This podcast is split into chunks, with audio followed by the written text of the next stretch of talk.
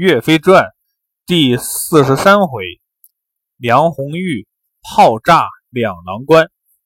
上回咱们说到，韩世忠和韩尚德父子俩被围困在金兵大营中，那一千士兵看韩将军冲进敌营，也没了消息，而且看见金兵浩浩荡荡的向两郎关杀来，他们想。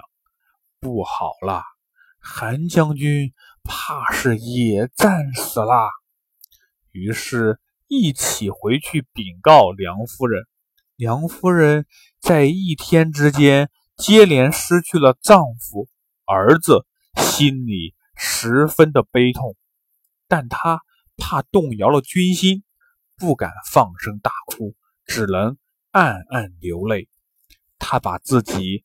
刚刚满月的小儿子交给身边的丫鬟，让他们赶紧出关逃命，吩咐他们：兀竹带兵打咱们，韩将军和我的大儿子可能都战死了。你们赶紧带着我的小儿子逃命去吧，我在这里抵抗金兵。如果我胜利了，你们再回来。如果我失败了，你们就把我的小儿子当成自己的孩子抚养长大。丫鬟们说：“夫人，你放心吧。”然后他们赶紧收拾东西，带着小儿子逃出了两郎关。不一会儿，有人禀报，金兵已到了两郎关下。梁夫人穿上战甲，来到关前，众位将领上前迎接，说道：“金兵人太多，夫人，我们需要坚守城池，千万不要出战啊！”梁夫人说：“你们不知道，韩将军父子已经被金兵杀死了。我跟金兀术有不共戴天之仇，今天我一定要报仇。”你们把咱们的秘密武器铁滑车摆开，把大炮架在城楼上，等金兵一来，咱们就把铁滑车推出去，用大炮打他们。众位将领答应一声，都各自去准备了。梁夫人带了人马，一声炮响，出了两郎关，对阵金兀术。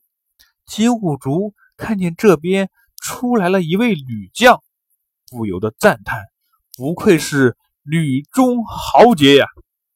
梁夫人大喝一声：“你是何人？快快报上名来！”兀竹说：“我是金国四太子昌平王少兰大元帅兀竹。你是谁呀？”梁夫人答道：“你听好了。”我是两郎关总兵韩世忠的夫人梁红玉。兀竹说：“原来你就是梁红玉啊！我听说你饱读兵书，精通打仗，是个女中豪杰。你如果愿意归顺我，我一定封你做大大的官。”梁夫人骂道：“你这个奴才！”我的丈夫、儿子都被你杀死了，我和你有不共戴天之仇，恨不得把你碎尸万段。兀竹说：“你的丈夫、儿子哪里死了？他们被我困在大营里了。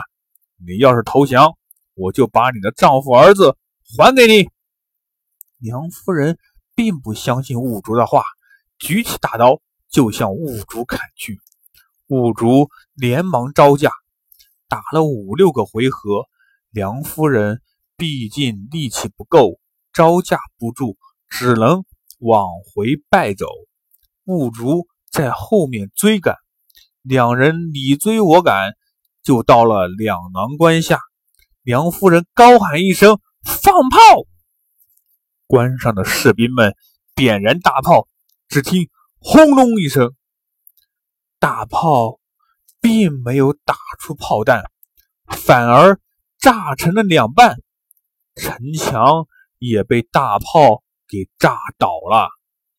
那兀竹看城墙已经有了缺口，带领士兵们一拥而上，抢占了两廊关。梁夫人看到炮炸了，也顾不上使用铁滑车了，只能落荒而逃，逃到一片树林之中。只听树林中有人呼喊：“夫人，快来！我们在这里。”梁夫人一看，正是带着她小儿子的丫鬟们。大家问：“夫人，仗打得怎么样了？”梁夫人叹了一口气：“唉，两难关已经失守了。再说那韩世忠被围困在金兵大营中。”只见金兵越来越少，为什么呀？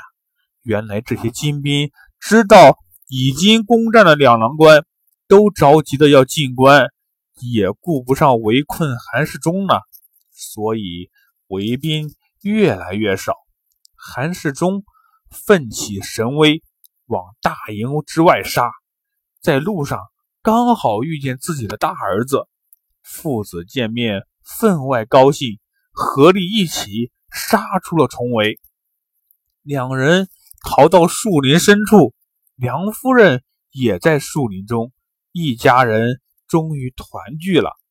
梁夫人把两郎关失守的事情告诉了韩世忠，韩世忠长叹一声：“哎，这也不是夫人你的过错，如今咱们只好回去见皇帝了。”回到京城。